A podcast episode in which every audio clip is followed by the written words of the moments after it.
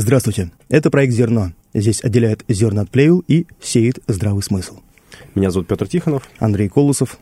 И сегодня у нас новый выпуск «Зерновостей». Мы поговорим о событиях последних недель, в данном случае недели, которых нас зацепили. Евгений Пригожин побил рекорд Телеграма. Его пост об отводе войск из-под Москвы собрал рекордное количество клоунов – 426 тысяч. Ну, здесь, конечно, нужно начать с того, а как это начиналось. А начиналось это все в пятницу. В пятницу, которую ничего, ничто не предвещало беды, а как вдруг э, представители медийки Вагнера заявили о том, что Министерство обороны нанесло ракетный удар по позициям Вагнера а, с целью не знаю, с какой целью. И появилось, а, ну, очень странное видео, которое, ну, лично я сразу понял, что оно какое-то фейковое. Ну, не один я такой был. Тут, правда, есть некоторый контраргумент, что если бы легко это было разоблачить, то, наверное, Министерство обороны уже бы сейчас трубило, что это все фейк и придум, придумки Пригожина. А поскольку такого нет, то тут закрадываются какие-то подозрения. Но в целом, конечно, действительно ситуация не очень вызывающая доверие в данном случае к Пригожину. Ну, медийка Министерство обороны никогда не отличалось Тоже верно. талантами. Ну и потом, э, очевидно, что Пригожин давно готовил этот поход. Это не то, что вот тут ударили и тут же все э, Вагнера стартовали, поэтому да, действительно, это больше похоже на повод, чем на причину. С пятницы на субботу Евгений Пригожин пошел походом на Ростов. Прямо как белая армия, только совсем не белая в данном случае, но на самом деле это, конечно, очень фрапировало. А, потому что нельзя сказать, что я этого не ждал, я в целом прославился в узких кругах тем, что я э, с осени предвещаю поход Пригожина на Москву, но это, конечно, было поразительно, что вдруг э, реально город-миллионник падает просто как э, спелое яблоко с ветки. Практически марш справедливости встретил с цветами. И очевидно, что военным дали как приказ ну, о том, чтобы не сопротивляться, не оказывать вооруженного сопротивления. Ну, я думаю, что они не то, что были бы против, потому что очевидно, что когда ты тыловой какой-нибудь там э, э, мобилизованный, а на тебя идет колонна Вагнера, то тебе не очень хочется сопротивляться. Ну, Поэтому... я думаю, даже если бы было, было количество равносильное, то желание устраивать мясорубку с ну, обоих да. сторон его просто не было. И самое главное, что на этот момент еще было непонятно, что вообще Пригожин хочет.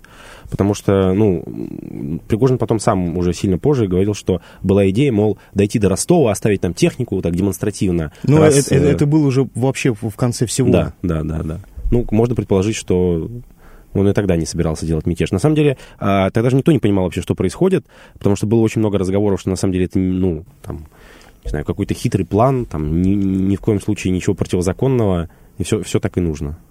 Ну и самое забавное, конечно, что когда он наконец дошел до Ростова, он там общается с генералами. С, с Евкуровым и Алексеевым. Да, с Евкуровым и Алексеевым.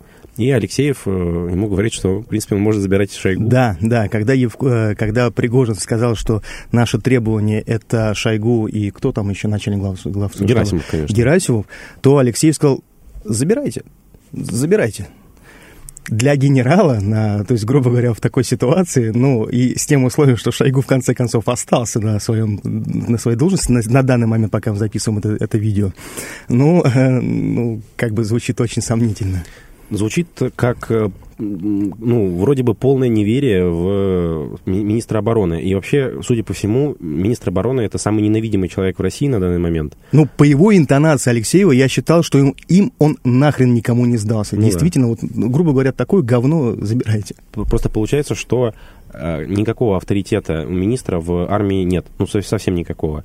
То есть даже его ближайшие, в общем-то, соратники, ну, он им не нужен. Что ж там говорить про среднее офицерство и так далее. Стоит напомнить о том, что информация, фото-видео подтверждение о том, что Пригожин действительно идет, появилась только в пятом часу утра. До этого э, все думали, ну, то есть не все думали, но это уже было похоже на ну, что-то смешное, что это какой-то внутренний бунт в Телеграме.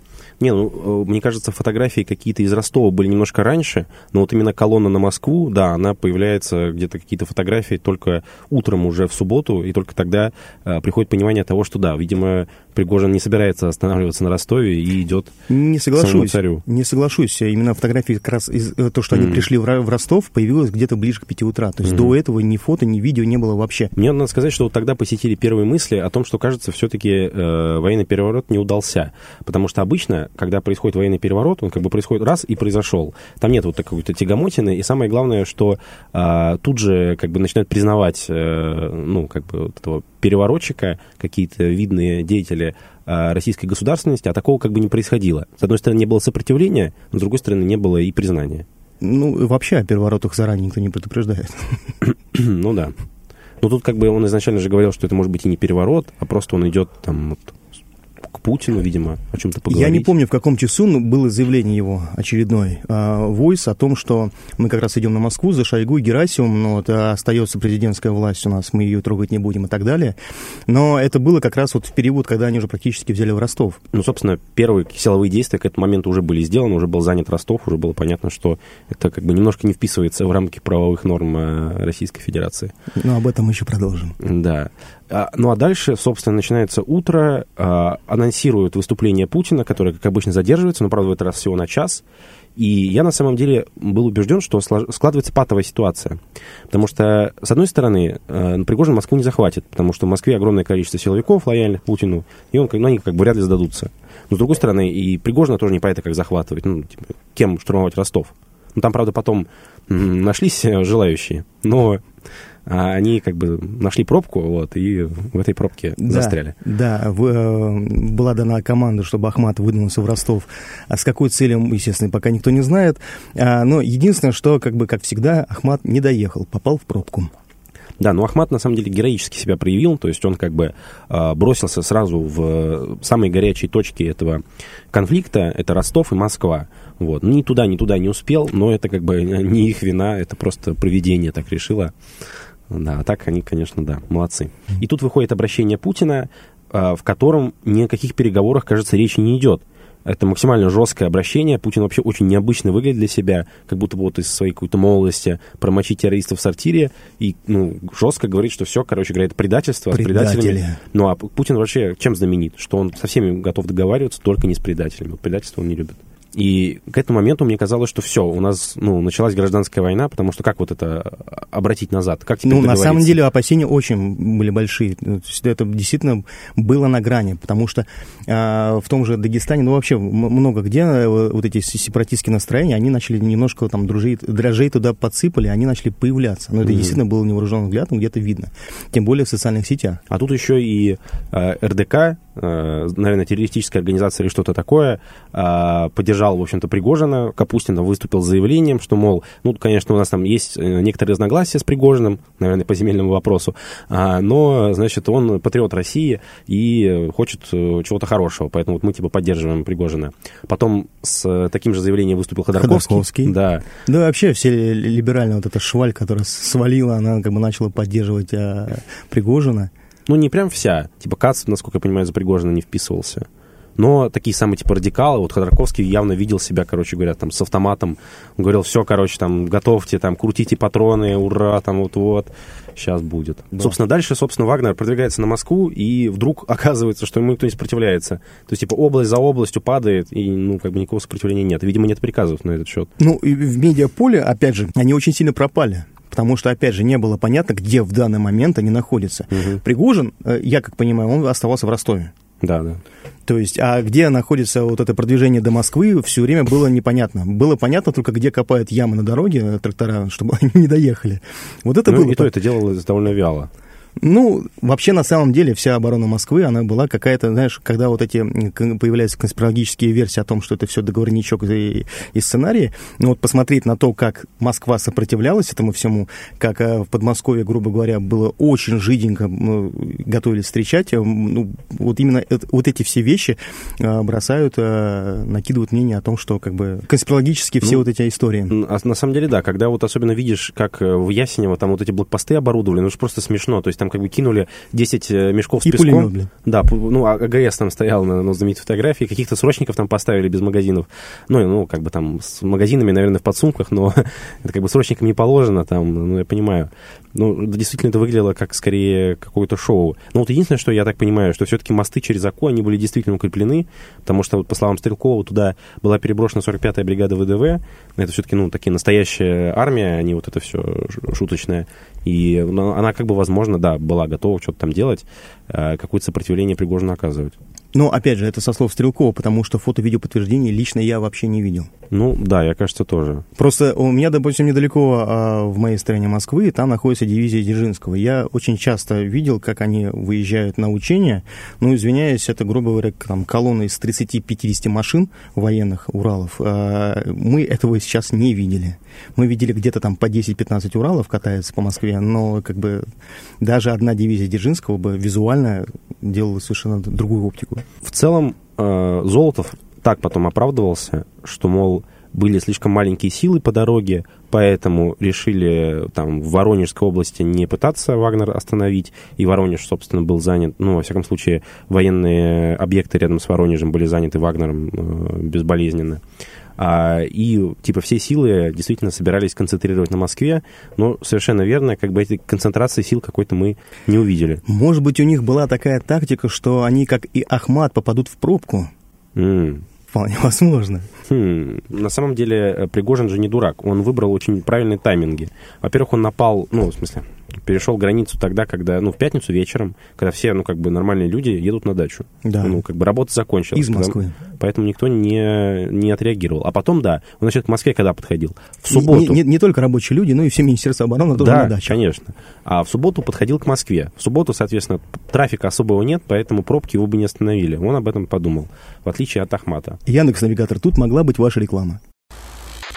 Друзья, проект «Зерно» существует только благодаря вам, нашим зрителям. Подписывайтесь на наши площадки, делитесь выпусками с друзьями и в социальных сетях.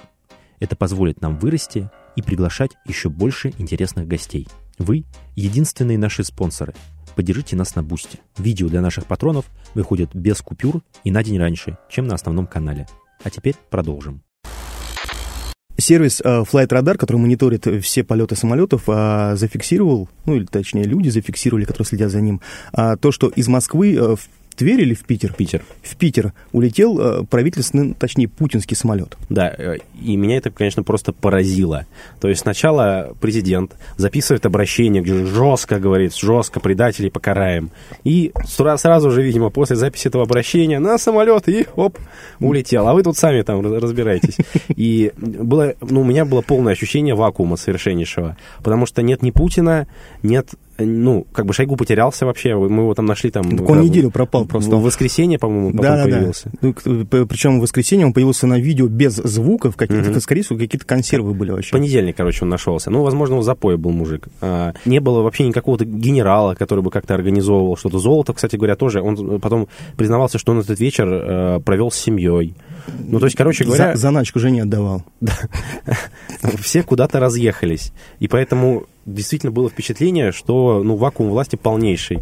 А, и, ну, мне, конечно, вот в этот момент показалось, что, ну, я как бы человек, у которого нет розовых очков на тему российской власти. У меня как бы очень низкий авторитет у власти в моих глазах. Но вот как-то так вышло, что он у меня реально упал, причем довольно заметно упал, потому что я, я все понимаю, да, неэффективная система, там, ну, ну то, то все, но ну, хоть какая-то ну, минимальная жизнеспособность, жизнелюбие должно быть у этой системы. Раньше ты эту власть не любил, но считал ее серьезным соперником, а теперь она в твоих глазах уже перестала быть серьезным соперником. Ну, для меня это, наверное, серьезный соперник. Я все-таки как бы малая сошка, но типа, оказалось, что, в принципе, ну реально там полка ВДВ ВДВ, как говорится, хватает для того, чтобы э, нарушить все. Ну, мы сегодня до эфира немножко обсуждали о том, что если бы, допустим, теоретически предположим, что такой э, марш э, решил бы устроить, ну, к примеру, Ахмат, то вряд ли бы он дошел до Подмосковья. Ну да, он бы застрял в пробках, скорее всего. А... Не думаю. В, в, в пробках из-за разбитых, разбитой техники Ахмата, я думаю, он бы застрял. А, вот у Андрея Михайловича была мысль, кстати говоря, насчет э, Шойгу, что вот очень было бы красиво, если бы Шойгу записал видеообращение. Потому что э, очень же ну, много Пригожин его поносил, и Шойгу как бы на это не реагировал, а вот тут как бы да. самое время Час было отреагировать. X, и ты выходишь да. и говоришь, ты мне за тувинское ёбище ответишь это было бы действительно ну, так круто, так необычно. Ну, потому что от Шойгу как бы уже не, не ждешь ничего оригинального относительно. Ну, хотя вроде когда-то там в 90-е годы он был вроде бы, ну, относительно живым человеком. А, и, и когда оказалось, что этих людей просто нет, то, конечно, вообще непонятно, какая может быть мотивация у тех, кто будет за них воевать. Мне кажется, ну, это просто невозможно себе представить. Немножко так поразило отношение ростовчан к Вагнеру. Угу. То, что ну, их не с цветами встречали, но действительно очень комплиментарно. И очень маленькое количество людей, грубо говоря, возмущалось. И ладно, вживую многие побоялись бы возмущаться. А, но и в интернете, в интернете тоже все поддерживали Вагнер. Ну вот и среди военных мнения тогда ну, были скорее против мятежа, а вот как мне представляется. То есть все отреагировали, что да, там Шойгу это, конечно, ничего хорошего, но все-таки в военное время мятеж недопустим. Ну, в принципе, я так тоже, ну, конечно, абс- абсолютно в этом убежден. Просто... Да, потому что, ну, это просто фронт развалится, это, ну, это общая ситуация, мятеж, смена власти, развал фронта, но это почти-почти этого не, не да, Даже, может быть, и не развал фронта, а вообще целостность России, поскольку да, они уже взяли да. Ростов. И тут появляется Лукашенко. Лукашенко заявляет, что он договорился с Пригожиным. И, как я уже говорил, авторитет э, российской власти как бы упал, и тут он как бы еще упал. То есть получается, что президент другой страны э, договорился о прекращении мятежа в сверхдержаве, ну, ядерной, маленькой Беларуси, там, 9-миллионной. Ну, вот. как, как, как говорит Путин, э, точнее, точнее Лукашенко, угу. всю вот эту канву событий по телефону сообщение, что э, Владимир Владимирович ему говорил, Лукашенко, что Пригожин не берет трубку. Тут приходится вмешаться. И, как потом Песков сказал, что у Лукашенко с Пригожиным 20 лет дружбы, ну или там приятельских отношений. Мне, честно, представляется, что Путин лично э, Пригожину не звонил. Потому что, во-первых, я подозреваю, что ему было бы просто страшно, ну, как бы такие вот прямые переговоры начинать.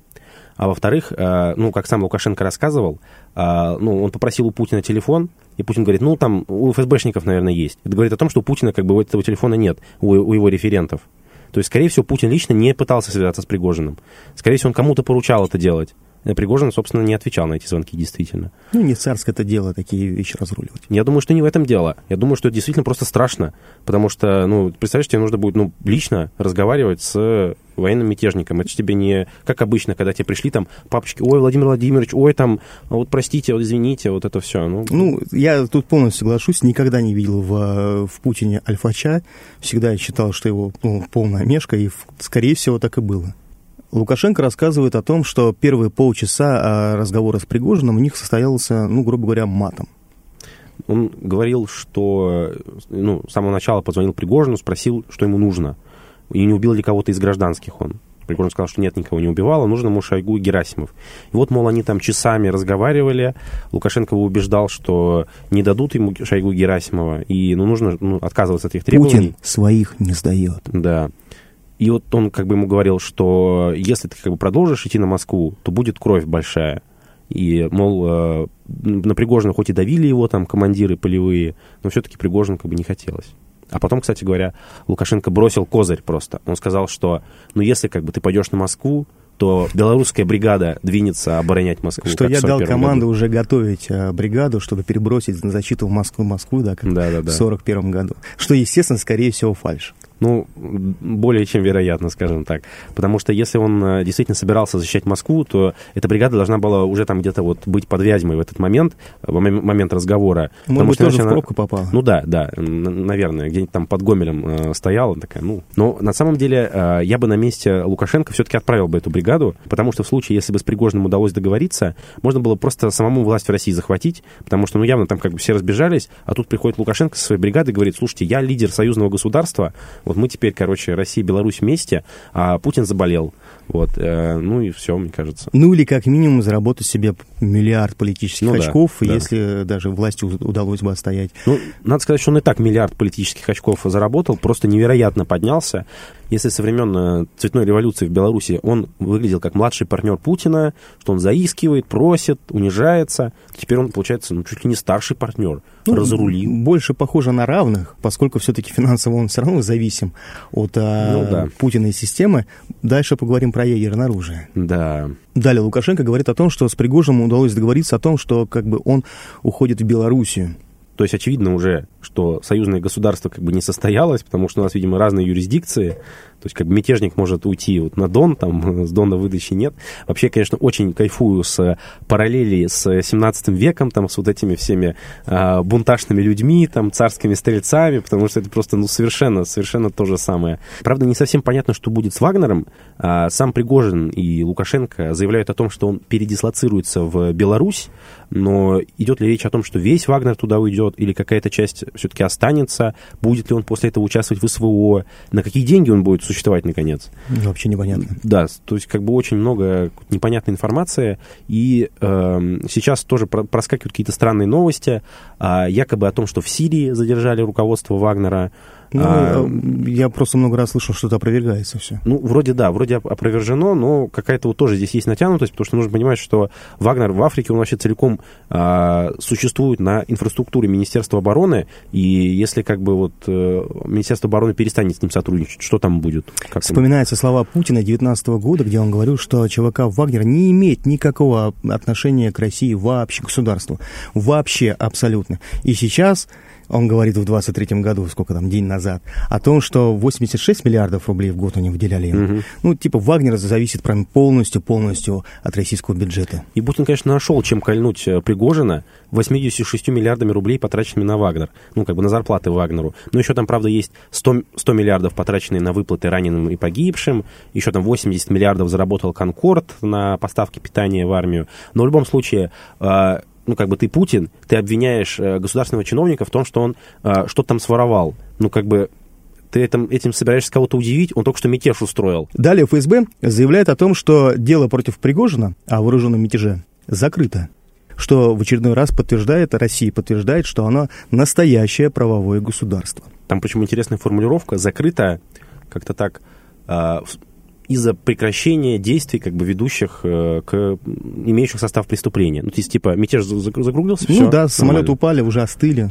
Поэтому а, можно закрывать. Да, ну это отдельная тема, конечно, про самолеты, но это как бы, знаете, вот произошли массовые беспорядки, да, а, ну как бы они закончили уже, все по домам разошлись, ну все, как бы, ну тогда закрываем дело. Ну, ну да, там были беспорядки, там, ну, захватили несколько полицейских участков, ну, вот если вот э, на обычные митинги смотреть, ну, как бы все, разошлись же по домам, ну, все хорошо, закончилось. Жалко, что политические дела против политических заключенных ну, да. так не закрываются. Ну, у них просто нет, э, там, 20 тысяч э, своей артиллерии, градов под Москвой, поэтому, да, немножко посложнее. Пока. А, а вот с летчиками, ну, в целом получилась, конечно, история, ну, типичная Российская Федерация, то есть людей бросили против колонны, а люди погибли, и, ну, про них просто забыли. Все события вокруг мятежа обросли, конечно, просто нереальным слоем конспирологических теорий, потому что произошло очень много странного даже для России, и всем хотелось как-то дать какую-то рациональную картину. Никто не хотел верить, что это реально все, вот настолько, все настолько плохо, а, поэтому, да, действительно, версий было просто огромное количество одна из э, смешных конспирологических версий о том, что это ход конем Путина по взятию власти в Беларуси. Ну, или, возможно, это на самом деле э, план Лукашенко. То есть Лукашенко как бы подтолкнул к этому мятежу Пригожина, чтобы Пригожин потом ушел в Беларусь, и таким образом у Лукашенко появится очень неплохая армия. Потому что, в принципе, ЧВК Вагнер сопоставим с, э, с армией... таким боевым опытом? С армией Беларуси сопоставим по численности, а уж там про боевой опыт, ну, понятно, делает гораздо-гораздо э, более боеспособная часть, чем вся армия Беларуси перейдем к ядерному оружию. А, и у Лукашенко еще ядерное оружие, оказывается, есть. Ну, то есть оно как бы уже давно было, но если раньше оно позиционировалось как ядерное оружие России, которое лежит в Беларуси, то сейчас Лукашенко разговаривает о нем в совершенно хозяйской манере такой. Ну да, как будто кнопка теперь у него. Да. Он э, даже поручил э, своему КГБ, Министерству обороны, разработать алгоритм применения ядерного оружия российского. Причем у него у журналисты спрашивали, как бы, а вот кто будет принимать решение, э, в случае чего, Россия или Беларусь. В общем-то, Лукашенко на этот вопрос не ответил. Он же тогда на встрече с Кобеевой говорил о том, что как бы не проблема им в секунду созвониться с Путиным и быстренько договориться о том, о взаимных э, действиях одновременных, чтобы ключ можно было одновременно в секунду в секунду. Ну, судя повернуть. по всему, он не врал, потому что, видимо, Лукашенко может созвониться с кем угодно. То есть, как бы, однажды вам поступит звонок, и у вас не будет опции, как бы, не принять его, потому что звонит Лукашенко. На самом деле, непонятно, чем вся эта история еще закончилась. Э, с моей точки зрения, явно она закончилась падением авторитета власти, как я уже 10 раз сказал. И вот у меня э, какое-то вот ощущение, знаете, июля 1917 года, когда Временное правительство вроде бы разгребло какую-то проблему, но в ходе этого разгребания выяснилось, что у него нет э, лояльных войск, вообще нет никого лояльного, и никаких выводов из этого не сделано. Вот мне представляется, что никаких выводов не сделано. И точнее, сделаны они неверные. Потому что вот это бравирование, на, э, ну, что было в Кремле, когда там пригласили росгвардейцев, которые где-то там потерялись, на самом деле, во время мятежа, и стали их награждать, ну, не думаю, что это укрепит как бы власть. Все еще впереди. Друзья, на этом все. Мы не аналитики, не эксперты, поэтому не претендуем на какой-то глубокий анализ. Просто решили поделиться с вами какими-то своими впечатлениями. Все-таки такие исторические события живем. И получилось так, что за последнюю неделю вот это событие, оно было таким большим, что оно просто вытеснило все остальные, поэтому как будто бы про другие новости и говорить сейчас не хочется.